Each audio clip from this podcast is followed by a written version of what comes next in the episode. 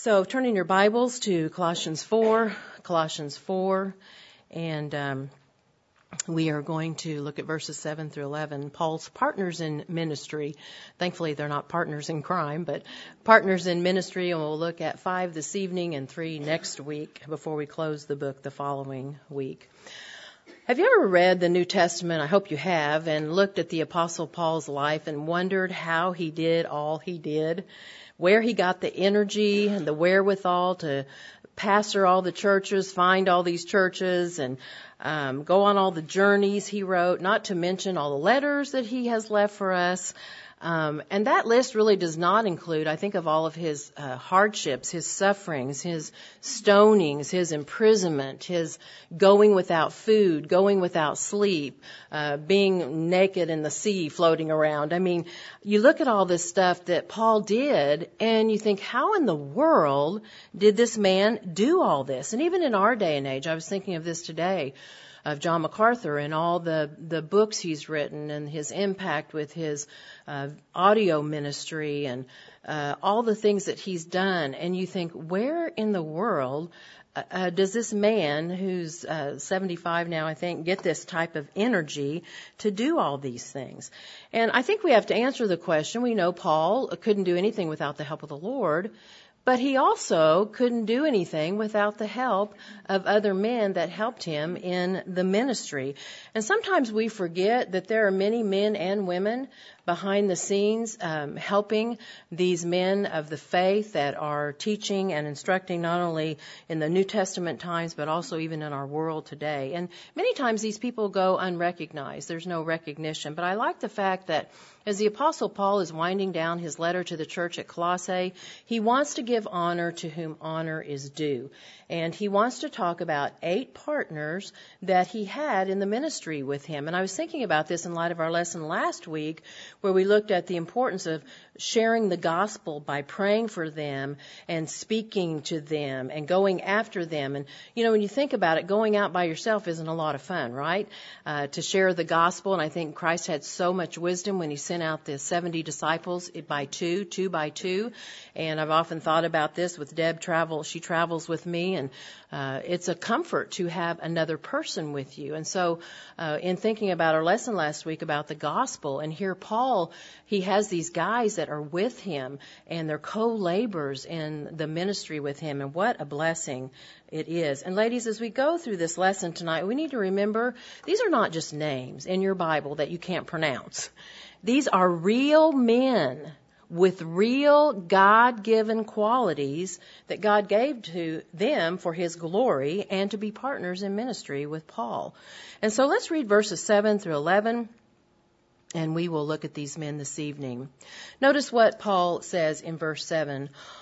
All my state shall Tychicus declare unto you his beloved brother and faithful minister and fellow servant in the Lord, whom I have sent unto you for the same purpose, that he might know your state and comfort your hearts.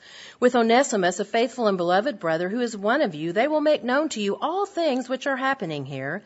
Aristarchus, my fellow prisoner, greet you with Mark, the cousin of Barnabas, about whom you receive instructions. If he comes to you, welcome him and Jesus, who is called Justus.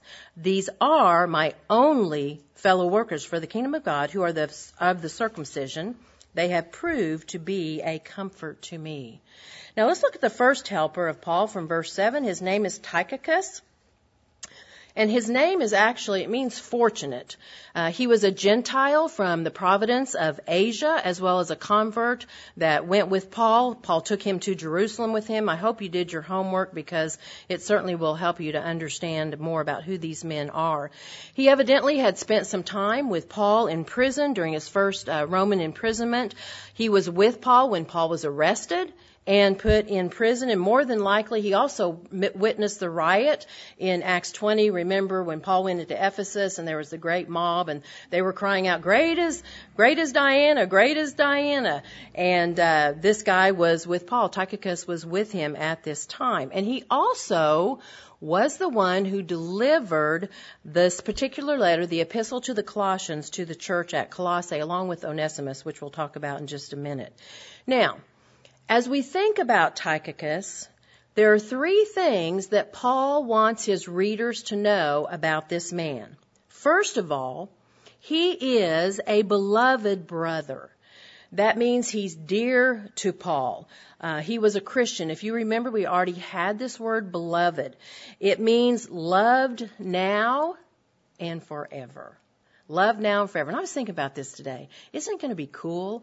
I was thinking about the people that have co-labored with me in ministry. I mean, I love them now, but I'm going to love them forever in all eternity, and they're going to have to love me too. So, uh, but we're loved now and forever, and isn't that the joy of being Christians? And so, uh, Tychicus was man, a man who was beloved to Paul. Secondly, he says he's a faithful minister. You know what that means? He was a trustworthy table waiter. He was just a table waiter. Um, in fact, if you did your homework, you notice from Timothy and Titus, he just went wherever Paul sent him. Sure, you want me to do that? I'll do that. I'll be a table waiter. And I think about this, ladies. You know, faithfulness is a must for all of us who say we're God's children. We should be faithful table waiters. In fact, Paul tells young Timothy, he says, Be strong in the grace that is in Christ Jesus. And the things that you've heard from me, young Timothy, I want you to pass on to faithful men. And so it's important then when we pass on and we disciple that we pass on to faithful men, faithful women. And so Paul wanted faithful people in ministry with him. And I have to tell you as, um, uh, involved in women's ministries, that is the number one thing that I look for when looking for a woman to lead a table or to be on the women's council or any of those other things is someone who is faithful, someone that I can depend on, someone that is trustworthy. And uh, ladies, it's not just because I'm a stickler, but you know God looks at faithfulness pretty highly too. And uh, hopefully each one of you in this room are going to hear on that day, well good, well done, good and what? Faithful servant. Be faithful. And so, ladies, whatever God's called you to do, whether it's a teaching ministry, whether it's Sunday school, whether it's a nursery, be faithful. That is a huge uh, responsibility and uh, something that God looks highly upon. Someone once said the greatest ability in the world is dependability. Isn't that true? There's, isn't it hard to find people that are dependable anymore? Um, you know, uh, people don't show up on time when they say they're going to, or deliver your goods when they say they're going to. And so we as Christians of all people should be faithful, should be dependable. And Tychicus evidenced this character quality as Paul could trust him to carry the letter uh, and others, even the uh, epistle to the Ephesians and the epistle to Philemon. He carried all three of these letters, and so he was a faithful guy. Thirdly, he was a fellow servant. What does that mean? He was a co-slave. He was a slave. Now, ladies, I know some of you right now are probably bristling. Susan, don't call me a slave. I know that is not a popular term in the 21st century. But my friend, when you embrace Christ as Lord and Master, do you know that's exactly what you became? You became a slave, right? I see one of you shaking your head, yes. You were to deny yourself, take up your cross, follow him. You're a slave. And uh, so that's what we are. And was a slave. I know some of us think that we are the captain of our own ship. But ladies, we are not. We are slaves of Christ. Well, Paul then adds about this guy. He says, when he comes, he'll tell you all the news about me. What's he saying? When Tychicus comes with the letter that I'm sitting here in prison writing, the epistle to the Colossians, he's going to tell you what's going on with me, how I am. And ladies, think about it. If your pastor was in prison because he was sharing the gospel, wouldn't you like to know how he was doing? Maybe you're saying, well, I, my pastor could just stay in prison, but, um, but wouldn't you want to know how he was faring? I mean, if Doug got, uh, you know, put in prison for sharing the gospel, I think we'd want to know how's he doing? How's he getting along? And we have to remember in our day, you know, I could just call the Tulsa County Jail or I could go visit, but in Paul's day, that would have been impossible. And so Tychicus here, he's here with Paul. Uh, he's waiting for Paul to get done with this epistle so he can take it back to the church. And so he says when he comes and he brings this letter, he's going to tell you how things are going with me. And so what an encouragement. Uh, what a great role model this man is for all of us. A slave, a servant, uh, just a great guy. Well, he goes on to give some more qualities about this guy. Look at verse 8. He says, I'm sending him to you for this very purpose so that he can know your circumstances and comfort your hearts. So Paul says, I'm sending him here. He's going to travel. Uh, he not only traveled from Colossae to Rome, which shows his faithfulness, but he's going to travel back and take this epistle back to the church at Colossae. And ladies, we need to remember that traveling in those days was no picnic. Uh, you couldn't catch the next flight uh, on Southwest Airlines and have free peanuts and all that stuff. I mean, it was not a picnic traveling in those days. Um, when Paul writes about his travels in 2 Corinthians, you don't read that he basked in the sun on the island of Waikiki. Uh, that was not what a missionary journey was to the apostle Paul. In fact, he talks about the fact that three times he was beaten with rods, once he was stoned, a night and a day he was in the deep, journeys often. he talks about perils among false brethren, perils in the wilderness, perils in the city. I mean, they would be attacked usually by wild animals. He talks about being uh, open and naked in the sea, floating around, uh, cold and naked, thirsty, fasting. And I mean, I don't know about you, but would you like to go on a journey with the Apostle Paul? I mean, does that sound like fun to you? Uh, it's not like going to Cancun or the Fiji Islands. I mean, that is not what a, a trip would be like with the Apostle Paul. And so, but Tychicus was willing to do that. And um, evidently, he would experience the same dangers that Paul experienced. And not only that, uh, but Tychicus would be away from his family and his friends. And so, this was a huge sacrifice. He would travel by foot just like Paul did, maybe some by boat, uh, but even then, um, it was not a picnic. It wasn't like the carnival cruises when you went on boat. It wasn't any anything of that substance.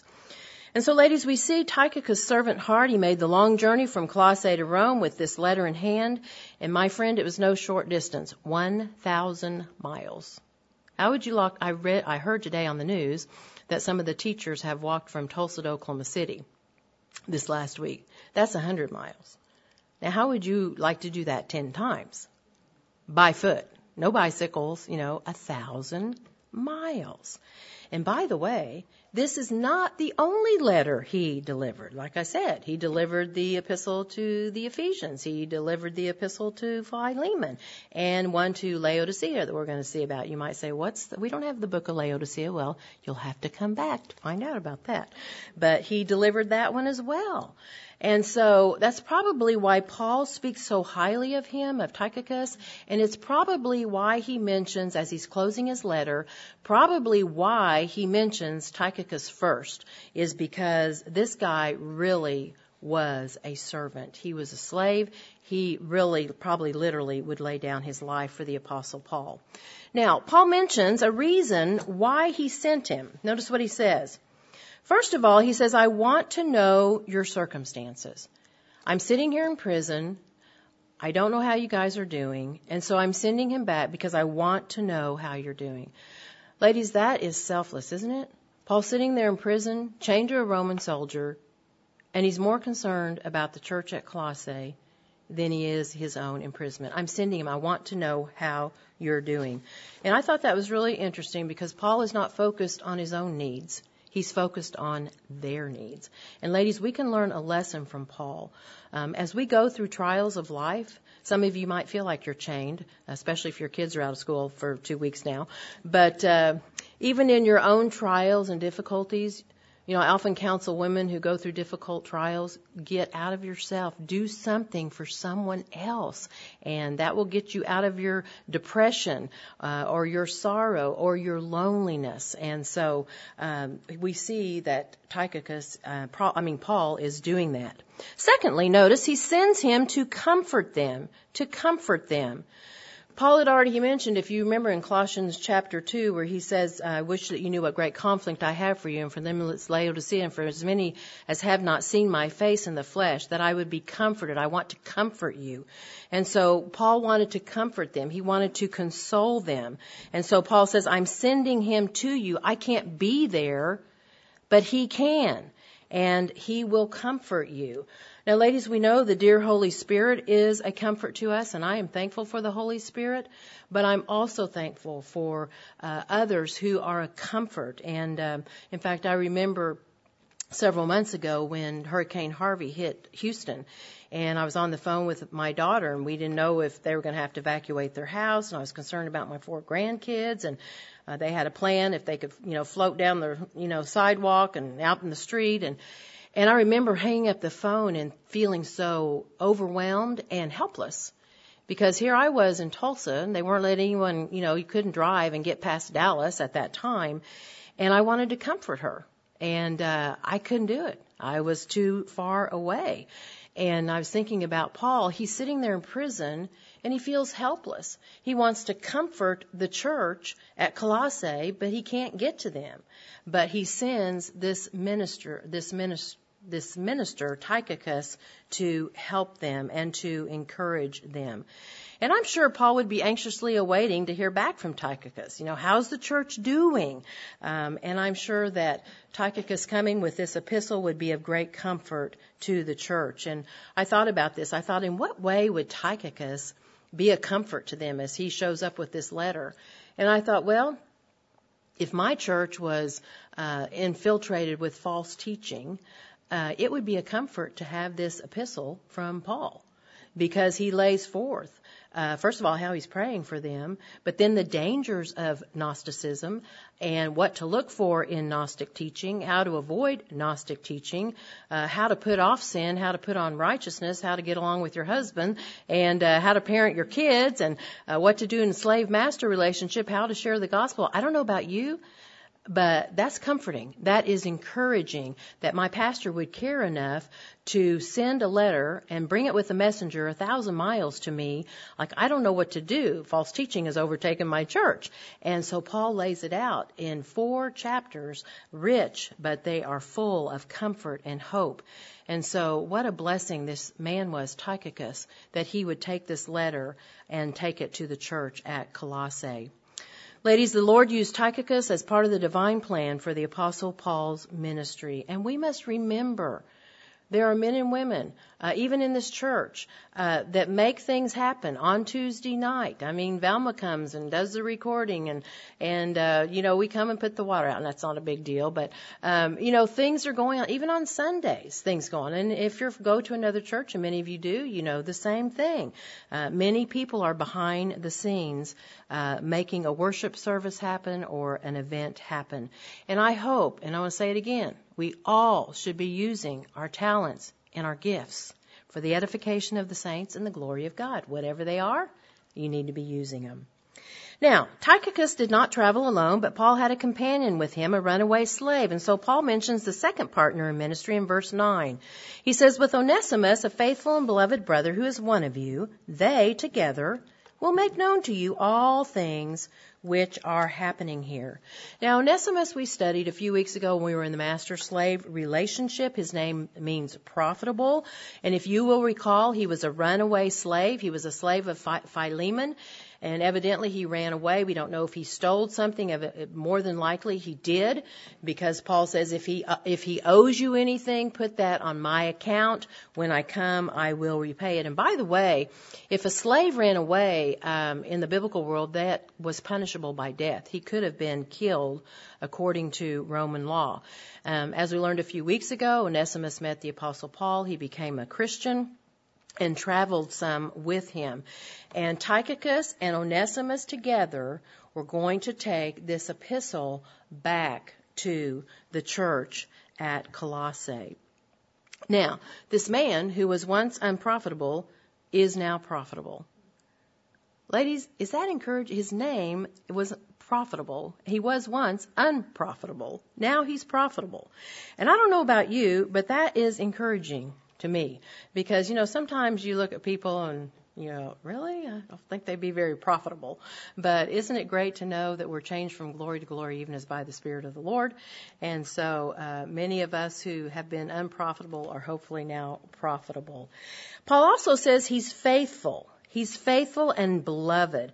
Um, we won't talk about those. Those are the same two qualities he's mentioned about Tychicus. However Paul does not mention, very interesting if you look carefully, he does not mention that Onesimus was a fellow servant. Now you might say, well, why doesn't he mention that? Well, probably because Onesimus had not been a Christian very long, and so therefore he was not very active yet in the ministry. And so Paul couldn't say that, that he was a faithful servant. He hadn't, it's kind of like deacons and elders. Uh, you're not to put somebody who's a new Christian into the position of a deacon or elder. Um, so you're not to put a novice into ministry. And so Paul uh, doesn't call him that yet. But he does say, he's one of you. He's one of you. What does that mean? Well, he's a recipient of God's grace. He was a Christian. Remember, he got converted and traveled with the Apostle Paul. But also, some think that he's one of you in the sense that he uh, was a Colossian. He actually lived in Colossae, and that is true. Uh, he was from Colossae, and so when he says he's one of you, uh, we could say, well, she's from Oklahoma. She's one of you. Uh, so both are true. He was a Christian. He was a Colossian. So you could say he's a Colossian Christian. Or uh, you could say about yourself, I'm an Oklahoma Christian. Or I go, I'm a Grace Community Church Christian. And so uh, both are true, so you can take whichever view you want to. One man says this, though I thought it was interesting. Let your imagination picture the scene when Tychicus brought Onesimus back to Colossae, when the remarkable news spread, when Philemon had his slave back with a special letter from Paul. Can you imagine the scene? Here's your slave. He's now redeemed. And I mean, what a, what a blessing and what a contrast to Naomi, who uh, went away full but came back empty. Here we see Onesimus ran away empty, but what? Came back full. And ladies, I think too many times, um, I know I'm just as guilty. We're guilty of reading our Bible without stopping. Stop. Put ourselves in the shoes of the writer, the reader, and the character. What is going on? Take time to look up some of these men uh, and women. And I think we miss out on blessings. And uh, again, that's why I am a big advocate of scripture memorization because it makes you stop. As you memorize God's word, you have to focus on every phrase, every word, and many times you have to stop yourself and go, I wonder what that means. And guess what? You actually have to take time to study and find out what does that mean. And so uh, those are sometimes those nuggets that we uh, miss when we just casually read the Word of God and don't stop and put ourselves in the shoes of those that we're reading about. Well, Paul adds then, he says, they'll make known to you all things that are happening then, here. So this would be Onesimus and Tychicus. Again, the Colossians were very concerned about Paul, so these two servants would let them know how Paul is doing. And remember, no email, no fax, no internet in those days. I know you can't imagine life without it, but uh, there was a life without it and probably a better one without it. Well, Paul mentions two more of his co-laborers in verse 10. He says, Aristarchus, my fellow prisoner, greets you. Now, Aristarchus is the third helper of Paul, and his name means ruler. Uh, he was one of Paul's companions who, who was seized by a rioting mob in Ephesus, if you read Acts 19. He also accompanied Paul as he sailed to Jerusalem and Rome. Um, and I think what a comfort to Paul, because if you know anything about uh, the Acts 27, remember when they went on the ship and the wind came up and they didn't know if they were, Paul starts throwing things overboard because they don't know if they're going to be saved or not. Uh, the storm came up and almost wiped them all out. And so I'm thinking, boy, that would have been a comfort uh, to Paul to have Aristarchus with him. I thought um, often I'm thankful. Debbie travels with me on most of my trips, and we've been doing this 15 years now, I think. But uh, she travels with me about 95% of the time. And we've been in some. We've never been on a ship that was about to uh, crash, but we've had a few flights where we wondered. I've told you what my son says. He goes, "Mom, you can you can take, uh, you know, what the type of plane is you're flying on, uh, you know, if the, the weather, if it's good or bad, and all the different things. Put in all these stats in this website called amigoingdown.com, and uh, you can find out if your plane's going to crash. And I'm like, thanks, son. That's that's really comforting. And uh, but there have been many times I've looked over at Debbie and I've said, "Are we going down.com?" Because I think we are this time. And, uh, you know, we've had flight delays, flight cancellations, spent the night in airports. I've had a few threats on my life. And uh, we've been in some distressing situations. And I've often said I would not do this. If Debbie ever had to stop traveling with me, I would find someone else to go with me because I just don't think it's wise. And uh, I thought about this with Aristarchus. What a blessing there to be with Paul, especially in that uh, ship that was about to crash. And uh, what a comfort it was to him, I am sure. Now, he also mentions something else about him that he did not mention about Onesimus or Tychicus. He says he's a fellow prisoner, a fellow prisoner. Some people believe that Aristarchus actually did share prison time with Paul.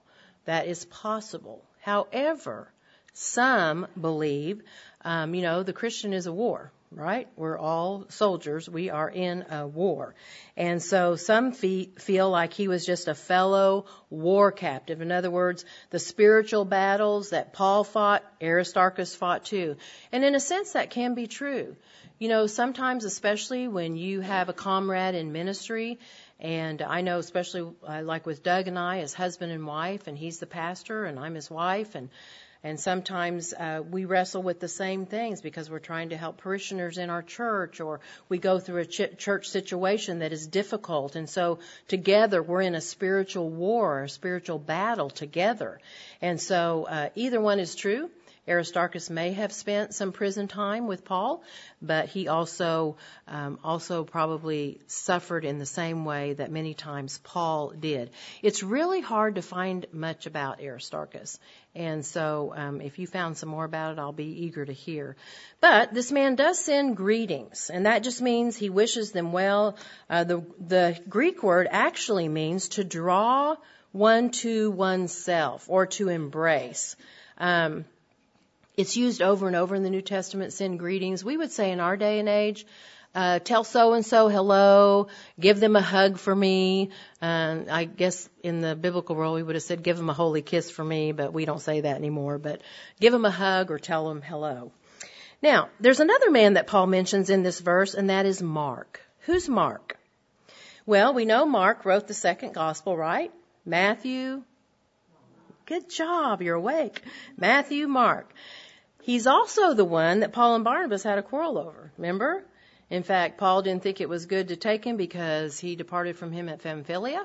And so he was a little bit upset. We do not know why Mark did not go with Paul uh, to Pamphylia, but I'll tell you what, if, uh, you know, Paul were to hand me a, a sheet of paper and says, here's what we're going to encounter, you know, we'll probably be stoned and I'll probably have to, you know, lay out in the sea, na- sea naked and we're going to go without food and water. I mean, uh, probably Mark said, you know, I don't know. I, I've heard about your journeys, Paul. I don't really think I want to go with you.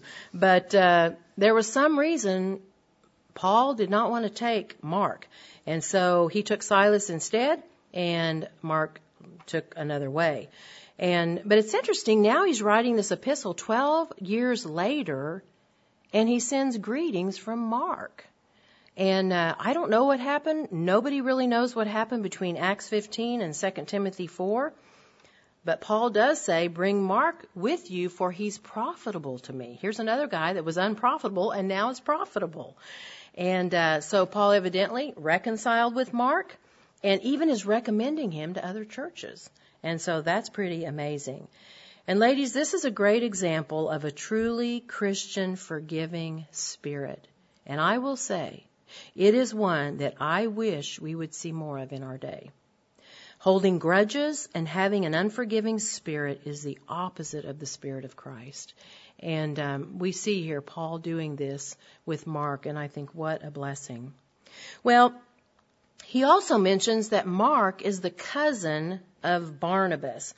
And this is an interesting statement as well because we already know Barnabas was the one who contended with Paul about Mark to the extent it said they had, their contention was so sharp between them that they departed from each other. I mean, they, they had quite a fight about this. But um, Barnabas was also the one who introduced Paul to the church in Jerusalem, uh, told them about the Apostle Paul. In fact, if you did, uh, let me just read these couple passages to you. It says, Barnabas departed for Tarsus to seek Saul, and when he found him, he brought him to Antioch. So it was for a whole year they assembled with the church and taught a great many people. And the disciples were first called Christians in Antioch. And then it says, the news of these things came to the ears of the church in Jerusalem, and they sent Barnabas to go as far as Antioch. When he came and had seen the grace of God, he was glad, and he encouraged them all with purpose of heart that they should continue with the Lord. And here's some characteristics about Barnabas. He was a good man, full of the Holy Spirit, and of faith. In fact, church history tells us Barnabas was converted to Christianity at a very early age. And uh, the reason Paul mentions Barnabas, because by mentioning Barnabas's name, that would be some kind of approval for Mark. That's why he says Mark, uh, and then mentions Barnabas is the cousin of Mark. Because if you think about it, um, when somebody gets a bad reputation, like Mark did, no, you're not too excited about receiving him back, right? So Barnabas is kind of a, a cloak for Mark. And so Barnabas, uh, Mark would be more received because of the mentioning of Barnabas's name. Now, notice what Paul says next. He says, if he comes to you, welcome him, receive him, give him a place to stay, give him some food. Um, ladies, this is an incredible change of attitude and heart from the Apostle Paul. There's no malice. And also, there must have been spiritual growth on the part of Mark in order for Paul to make such comments regarding him. Because remember, bad news fa- uh, spreads fast. Even in the biblical world, I imagine, even though they didn't have Twitter and Facebook and all that other stuff, texting, but I imagine bad news traveled fast just like it does today. And so, did you hear about Mark? Did you hear what Mark did? He deserted Paul. Did you hear about Mark? and so, more than likely, the Colossian believers knew about this, and they would have been very hesitant about receiving Mark, letting, being hospitable to him. But Paul says, no, you receive him. You give him a place to stay. You give him some food to eat. Now, ladies, I find great encouragement here, but I find a warning here too for us. The encouragement is this. I, we should be able to see as people change and grow in the Lord, right? None of us today are what we were a year ago. We better not be. If you're the same today as you were a year ago, you better be examining yourself. But ladies, we're not what we used to be, and we're not today what we're going to be in the future, right? Hopefully, a year from now, we're going to be growing even more in the Lord. But I also find a warning here for us. Listen very carefully. When you give a bad report regarding an individual and then they repent, you need to be as quick as Paul to reinstate their character. The character that you've maligned, you need to reinstate it. I think too often we are so quick to verbalize people's faults but we are not quick to verbalize when God transforms their lives into the conformity of His Son. You know, that's the whole idea of church discipline even. When someone is put out of the church, it's not so we say, bye bye, see you, we never want to see you again. The hope is that we're going to go after them, right? And hopefully at one day they're going to repent. And hopefully they're going to stand behind this pulpit again and be restored, right? And be welcomed back to fellowship. And so, um, we need to remember that. And when people do repent, um, to be quick to verbalize what God has done in their life. And so here we see uh, Paul doing that, and um, for us as an example. Well, there's one more of Paul's friends we want to consider, and that's Jesus or Justus. Paul says Jesus, who is called Justus. Now, this might seem odd to you um, because Jesus is the name of our Lord, but it also was a common name for Jews. Uh, Jesus was just a common name. But Paul does say Jesus, who is called Justus. And the reference here is some believe that Justus did not want to have the same name as Jesus. He didn't want to be called the same thing as his Redeemer. And so he changed his name to Justus in honor of the Lord. Uh, but it also could be that that's just his Latin name was uh, Justus. So we don't know. There's no other mention of this man in the Word of God, but he was there also. Now, Paul ends this verse by saying, These only are my fellow workers for the kingdom of God. They worked for things above, not on th- of things of the earth. These men set their mind on things above, not on things of the earth. They worked for the kingdom of God. Now, not only are they fellow workers for the kingdom, but they're of the circumcision, which means they were Jews by birth or Jews by conversion. And notice one more thing I think is kind of sad. Paul says, they have proved to be a comfort to me. Interesting. The words these only is emphatic in the Greek, which means, and listen very carefully, only these men were a comfort. Only these men alone were a comfort. They were a solace to me. They were a relief to me. In fact, the word comfort is a medical term, uh, which means only these men were good medicine for me. only these men. Ladies, have you ever had friends like that? You know, sometimes you can feel down, lonely, discouraged, and a good friend can be like good medicine, can't it? Can't they? Proverbs 27:9 says, "Ointment and perfume delight the heart, and the sweetness of a man's friend gives delight by hearty counsel." And Paul says these three, these three only were of comfort. They were the exception. Now you might be saying, well, what, is, what does this mean, Susan? Does it mean that other men were not a comfort to Paul? Well, one man says this, it must not escape our attention that Paul's statement with reference to these three men as the only Jewish Christian fellow workers who had been a comfort to him implies deep disappointment with other people of his own race. Paul was aware of his estrangement from his own people. End of quote. In fact, do you remember in 2 Timothy, Paul said, At my first defense, no one stood with me. At my first defense, no one stood with me. They all forsook me. But you know what he said? May it be not charged to their account. You know, it's kind of like Stephen. Forgive them. They don't know what they're doing. Ladies, this is quite a statement that Paul makes here. Even though Paul seems greatly disappointed, he desires that God would forgive him. At my first offense, no one stood with me. I'm, I have to say, my flesh would be saying, Lord, would you please pay him back for that? Could you get him back? But not Paul. He has an attitude of a genuine friend who loves and thinks the best and forgives. Ladies, there were many in Paul's day. I'm sure you're aware of this. They envied him. Some wanted to add misery to his misery, but not these three men. They were a comfort to Paul. In fact, even in 2 Corinthians, he writes about perils among false brethren.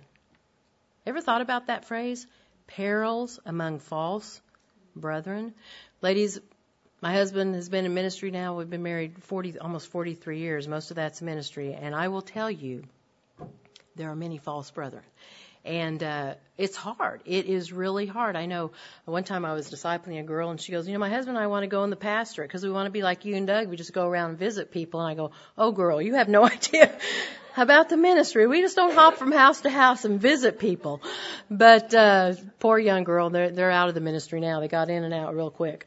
But um, some people think ministry is glamour and fame, but that is false thinking in fact, the burdens many are many in ministry and uh, can be overwhelming at times. In fact, um, I remember one time hosting some missionaries several years ago, and we had them for dinner, and we were just talking about the pastorate, and Doug and I were talking about how much we loved it, and and they just kind of looked at each other and they said, "You don't know how many pastors' homes we've been in." And uh, you're one of the few that say you actually like it. And uh, but and Debbie and I have noticed in all of our travels that we are meeting many many pastors' wives that are very very discouraged, and I think a lot of it has to do with this. Uh, there are many false brethren out there. There are many people that I think they think it's their spiritual gift to attack the pastor and his wife, and so in fact today this is not in my notes, but it was kind of exciting. I was talking to my daughter and I've had burden for many, many years for pastor's wife. And this last conference I did, there was probably met at least, I don't know, there was about eight or ten pastor's wives there. And so I was talking to them, and some of the younger ones just so discouraged. And I said, You've got my name, you've got my number. I'll try, you know, call me anytime, I'll try to help.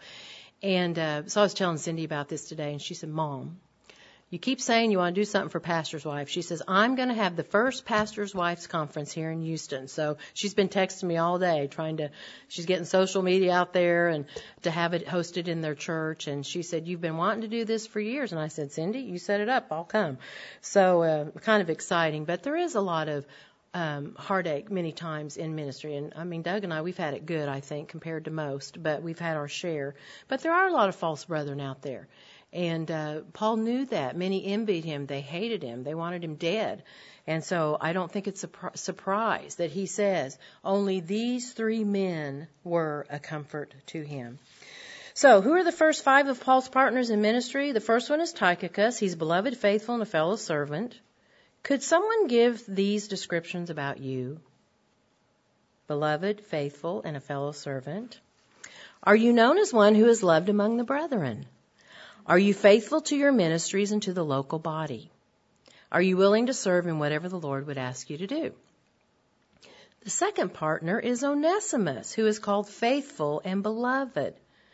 The third one is Aristarchus, who is a fellow prisoner for the cause of Christ. Are you willing to suffer anything for the sake of Christ? Do you wage war against the enemy? The fourth man mentioned who helped Paul was Mark, a changed man. Do you find it hard to welcome those who once had a bad reputation? Do you objectively consider the changes that God has made in people's lives? What changes have you made towards Christ likeness this past year? Wouldn't you be happy if others recognized those changes in you and did not hold your former ways against you? The last partner in ministry that Paul mentions in this section is Justus. He was mentioned as a comfort along with the other two. Who is a comfort to you? Who are you a comfort to? In what ways do you comfort others in their afflictions, and in what ways have you been comforted? Paul had a wide range of friends, didn't he? And companions in ministry. A runaway slave, a Christian brother that had, he had a pretty good argument with, and several others who seemed to be loyal from day one. And yet, no matter what their past was, they currently were of help to him, and he wanted others to know it. Who are the people that have helped you along the way to bring you where you are today? Now, I know ultimately it's the Lord, ladies, who does that. But God also uses other people in your life to sanctify you. Have you thanked them? It might be your parents, might be your husband, your child, your pastor, or your friends. Why not give them a call, write them a note, let them know how much you appreciate their service to you? Another question you might consider is this. Are you helping others to succeed? Are you willing to be an errand boy like Tychicus or Onesimus? Are you loyal to others in the ministry? Are you dependable? Do you look for ways to help others that are in the ministry? It's my prayer that all of us would be Justus, Aristarchus, and Mark, who would be a comfort, faithful in the task of expanding the kingdom of God. Ladies, let's carefully consider these five men and how they served Paul, but let's learn from them how we too might serve one another and bear each other's burdens. Let's pray. Father, I just want to take the time to thank you personally for the ladies in this church, Grace Community Church, the Women's Council, the ones who are working behind the scenes on Tuesday night and that do so much to help. I thank you for them. Thank you for their labors of love. I thank you for those in years past that have been a blessing to me and worked alongside in women's ministry and have helped and discipled and trained women. What a joy. Thank you for Paul's partners. Thank you for these men. It'll be a joy to meet them in glory, learn more about them since your word gives us so little information. But what a joy it'll be to really talk face to face and talk about the experiences that they had with the Apostle Paul and his missionary journeys. We look forward to that day, Lord. In the meantime, help us to occupy till you come by serving you faithfully in whatever you would ask us to do. We pray these things in Jesus' name. Amen.